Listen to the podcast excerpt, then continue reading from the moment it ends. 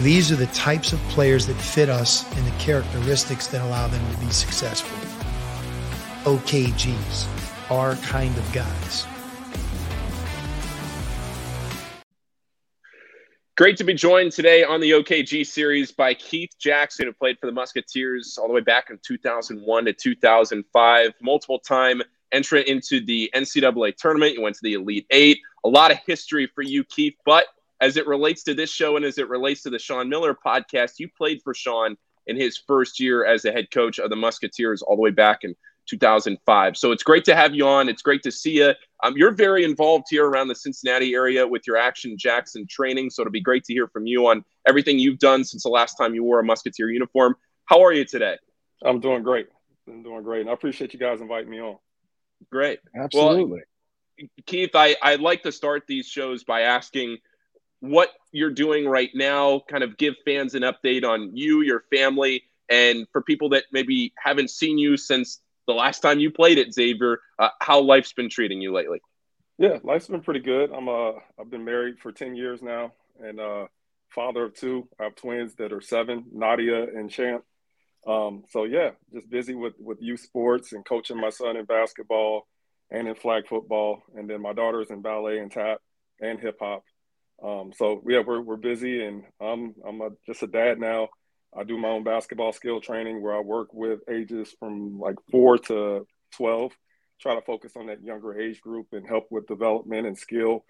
Um, where I feel like we're lacking a lot because kids just play nowadays and don't really focus on the basics. So um, I think back to when I was a kid, I just played all the time versus actually getting in the gym and working on a skill set. So, um, yeah, just just staying busy for sure. You're wearing the hoodie right now, Action Jackson Training. How can yes, people sir. find that? There it is. Love it. Uh, how can people find it, and and what all do you do? So um, I'm actually updating it tonight. We'll start training again February 18th, uh, which is a Sunday. So um, we'll be at 1 p.m. for ages what, four, five, and six, and then 2 p.m. for ages seven and eight. Um, and then I'm trying to figure out how we're going to work the the ages that are a little older than that. But um, my website is actionjacksontraining.com. That's like I said, that's being updated now so that tomorrow people can go ahead and get registered. Yeah, it's uh that's really cool, man. I'm selfishly I'm heartbroken that the age gap is four to twelve because I've been looking for some help with my jump shot, and uh, I feel like you would be the perfect guy to help me.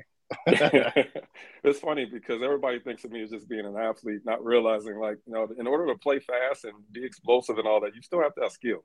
So they oh, don't yeah. necessarily equate the two, but it is what yeah. it is. No, that's that's cool, man. That's cool that you've stayed involved with the game, and I see you here at a lot of Xavier home games, so you're still a big part of the program. But what can you uh, can you take us back to? You know, you're a local guy. You went to Purcell, right? And yes, sir. What was the what was the process like of you picking Xavier and ultimately ending up there?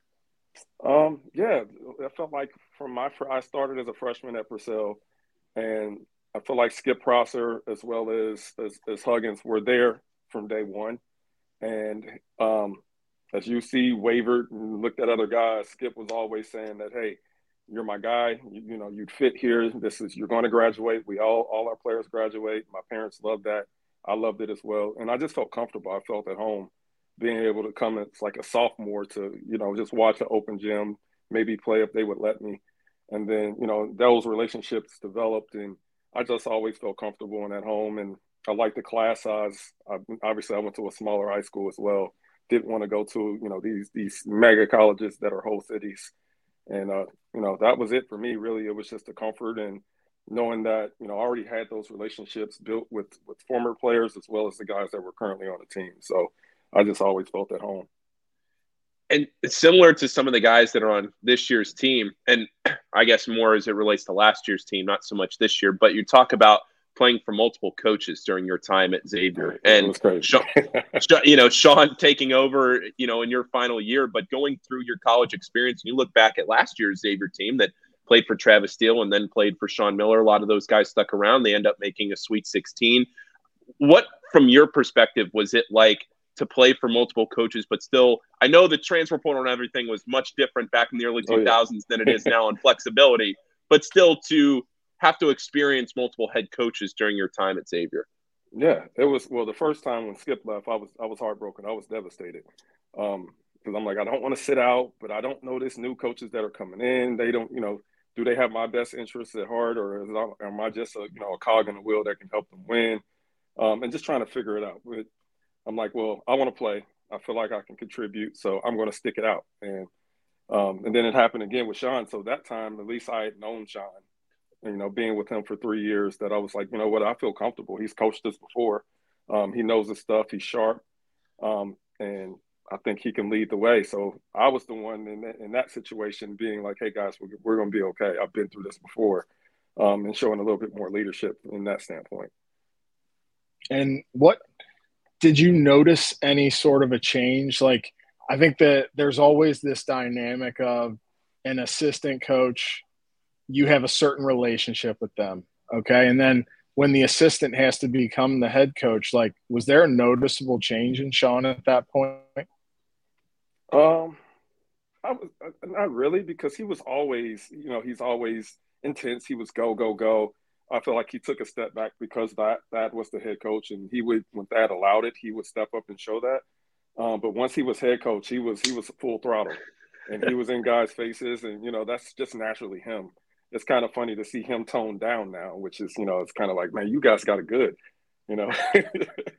he still has his moments where he spazzes out, but I'm like that was every day for us, you know, and I and I love that because he held us accountable. He expected the most out of us, and he brought the best out of us. So yeah.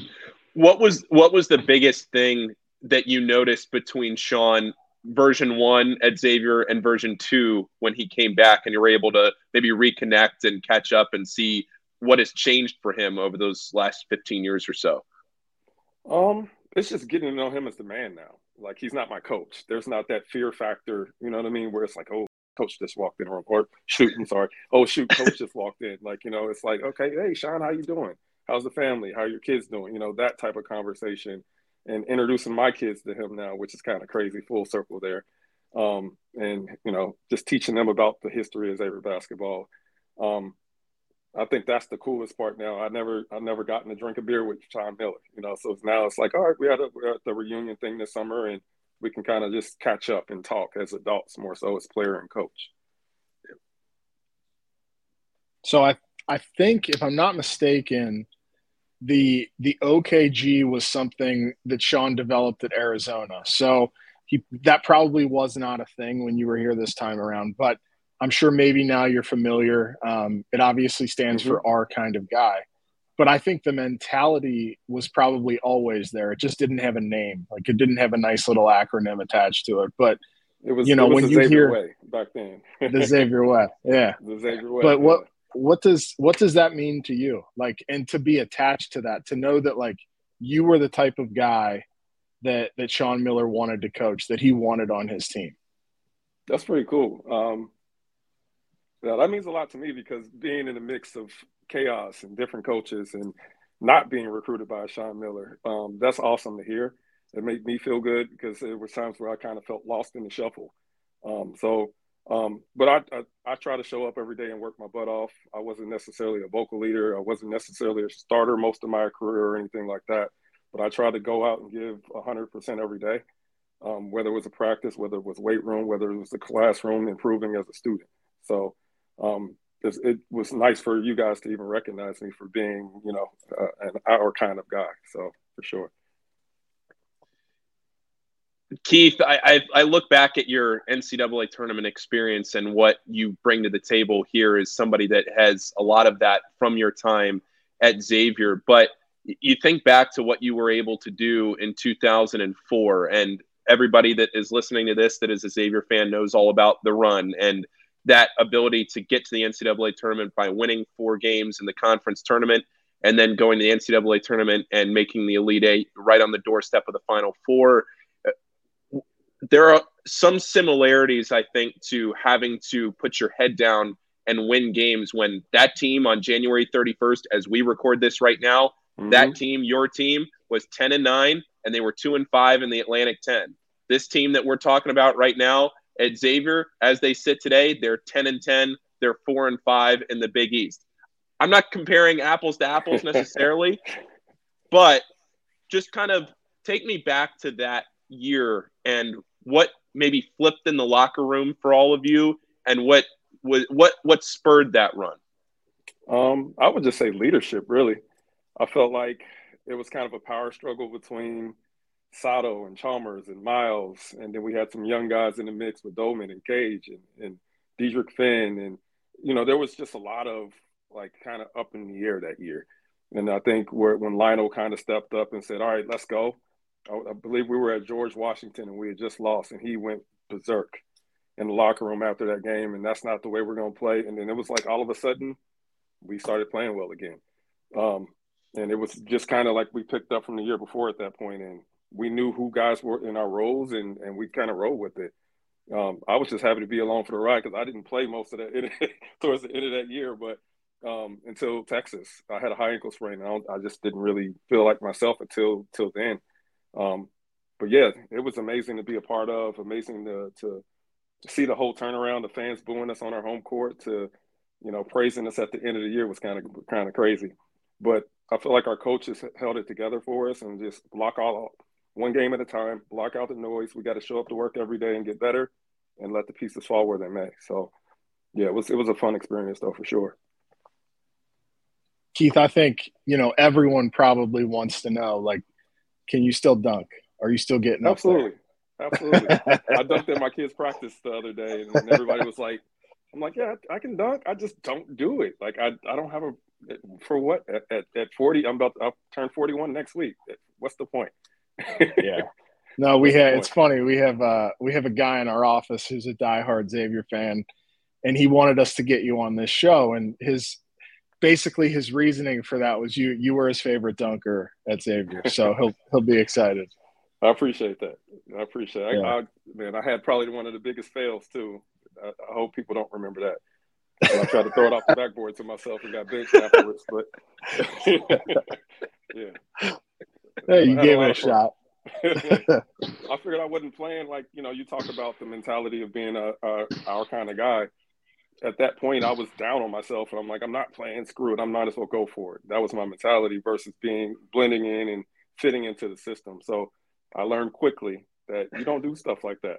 no effed up shots, right? Truly a uh, Sean Miller guy right there. oh man. Keith, I, would love your take uh, on this year's team. And, you know, you're somebody that goes to a lot of games, if not every game. We see you constantly at the Cintas Center. You're around, uh, you're involved, and you watch this team. Uh, what what are your what are your thoughts on this year's Xavier Musketeers? Um, I think this may be Sean's best or greatest coaching job. I mean, this is this is a tough year with this schedule, number one schedule in the country, um, and then ten new guys. You know, all the transfers. It's kind of it's a it's a tough go of it, but I feel like he's coached, you know, coached these guys as best as he could, and and it's given them an opportunity. I mean, we're in a like I don't want to say we're in a great situation, but we're in a situation where we we put a, a streak of wins together. We're having a different conversation about this team, maybe March and you know playing in March Madness. So. Um, I think this is a great opportunity for these guys to to to win the night, obviously against St. John's, and then kind of get some steam rolling as we head towards March. So I'm excited to see the growth of this team as we continue to to put the pieces together for sure. All right. Yeah, Adam? sometimes I, I sometimes don't know that people fully, and this is a credit to Xavier, right? Because the expectations here in this arena in this place they've become so inflated because of what a lot of people like yourself have done. Like you, you've built this place up in such a way that they expect every year to be really good. They expect yeah. every year to make the NCAA tournament. The reality is, like, it's not always going to be easy. There, there might be some bumps along the road, but I think I, I, couldn't agree more with your assessment uh, of what's happening with this team right now. Like, has it been perfect? No. I, I don't think anyone in their right mind expected with 10 new guys that it would be perfect, but there's uh there's definitely growth, there's definitely progress and you know, who knows? May, maybe this year it doesn't work out, maybe it does, but I still think that that you can learn a lot from seasons like this and sometimes they're necessary as hard as they might be to get through. Absolutely. Uh, well, I look back at my my 4 years, we we make it to the Elite 8 my junior year my senior year, myself and um, oh, I'm drawing a blank. My co-captain, Brian Thornton. Um, we missed that year. We don't make the tournament. Um, so and we had the same team the next year that won the A10s again. Pretty much all those same guys came back, maybe added one piece. So what's the difference between those two teams, right? I think a lot of it was um, just growth and maturity. Guys kind of expected to be great that year when we didn't work. I don't think we worked as hard as we did the year before, and things didn't come together like it did the year the year before. So, like sometimes it takes just grind, right? We gotta we gotta bang our head, we gotta practice hard, and then eventually, hopefully, it clicks. And it, you know, from where we started to now is has been tremendous to see, and hopefully, there's another level to that that you know pushes us closer to March Madness rather than NIT or no no no more basketball at all. So I'm looking forward to see the growth for sure. Keith, we appreciate you taking some time today to join the show. It's always great to see. you. It's always great to have you around Cintas, and uh, we'll talk to you soon. Absolutely. I'll see you guys tonight. All right. Thanks, Keith. Thank Take you. care, man.